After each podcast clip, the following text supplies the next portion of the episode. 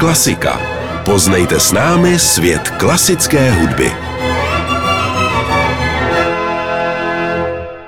Tento pořad vám přináší Dino Schools of Prague, první soukromá škola s oceněním za výuku etiky, která u svých žáků klade důraz na samostatné tvůrčí myšlení a rozvoj osobnosti. www.dinoskola.cz Sponzor pořadu.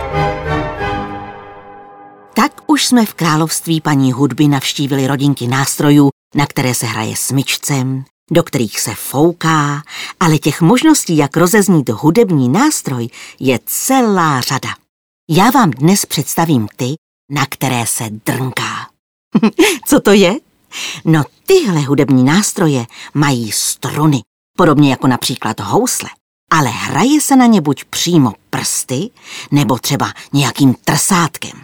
To znamená malým kovovým nebo plastovým zobáčkem, který se strun dotýká, tahá za ně nebo do nich ťuká. Tím nejznámějším drnkacím nástrojem je určitě kytara. Skvělý nástroj, kterým můžete doprovodit společné zpívání kdekoliv. Doma, ve třídě, na chalupě i na výletě. Prostě ji zbalíte a můžete hrát, kde chcete. Na kytaru ovšem nemusíte hrát jen doprovody k písničkám, ale řada hudebních skladatelů napsala pro kytaru krásné skladby, které se hrají na koncertech. A pak už je kytara nejen nástroj doprovodný, ale i sólový. Kytara má podobně jako housle tělo, krk a hlavu.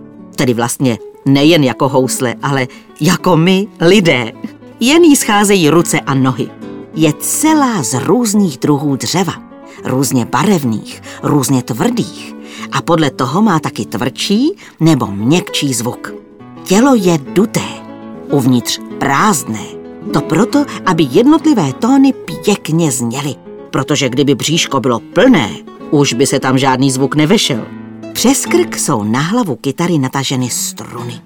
Podobně jako u houslí a dalších smyčcových nástrojů. Jen jich je víc, nejčastěji šest. A na hlavě jsou struny připevněny kolíčky. Sice ne takovými jako na prádlo, ale jejich úkolem je taky struny přidržovat, aby neutekly nebo neupadly.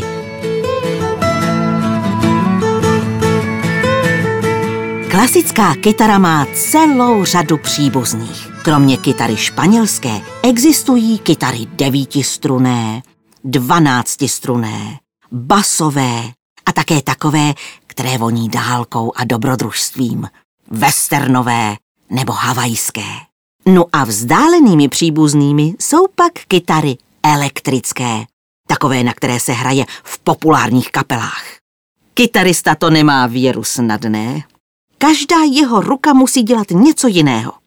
Levá ruka na hmatníku, který je na krku kytary, mačká různé struny a pravá nad ozvučným otvorem, kulatou dírou na vrchní desce, vybrnkává na strunách melodii.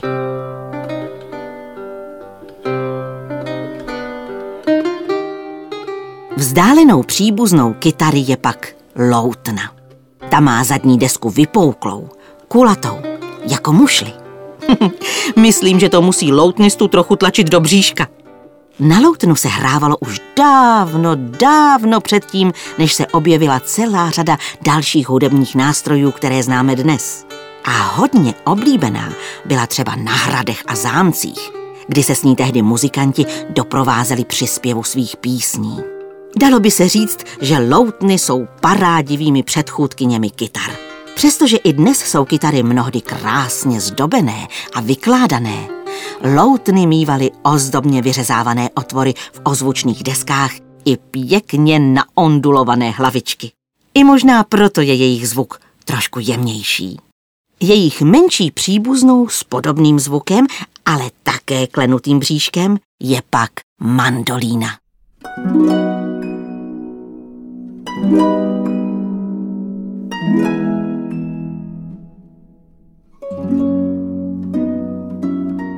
Kdyby ovšem mezi strunými nástroji vypukla hádka, který z nich je nejstarší, nejspíš by nadloutnou vyhrála harfa. Tenhle už na pohled krásný hudební nástroj znali už naši pra, pra, pra, pra, pra předci, i když tehdy byly harfy ještě menší a vešly se třeba do ruky. Dnes je harfa tak veliká, že musí stát na pódiu. Je často stejně vysoká jako harfeník a stěhovat ji, to bych vám tedy nepřála. I na harfu se drnká, a to jenom bříšky prstů. Však kdybyste viděli prsty nějakého harfeníka nebo harfenice, hm, mají je plné tvrdých mozolů. Při hraní si muzikant, který sedí, harfu, kterou tvoří velký trojúhelníkový rám plný kovových strun, přidržuje mezi koleny a pěkně se k ní přitulí. Nakloní si ji k pravému rameni, aby mu neutekla. A jaký má harfa zvuk? Nádherný. Jako když zurčí potůček nebo štěbetají ptáci.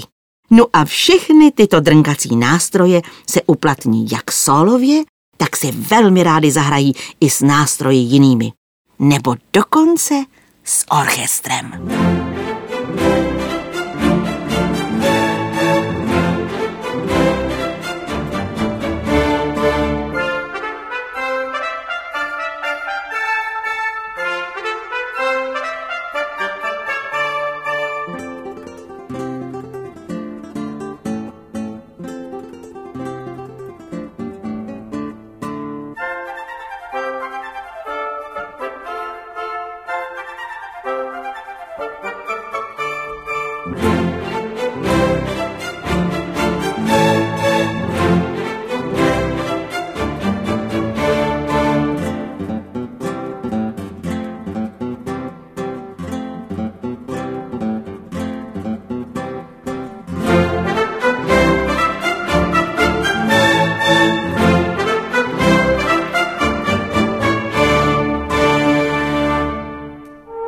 Tento pořad vám přináší Dino Schools of Prague, první soukromá škola s oceněním za výuku etiky, která u svých žáků klade důraz na samostatné tvůrčí myšlení a rozvoj osobnosti. www.dinoskola.cz Sponzor pořadu.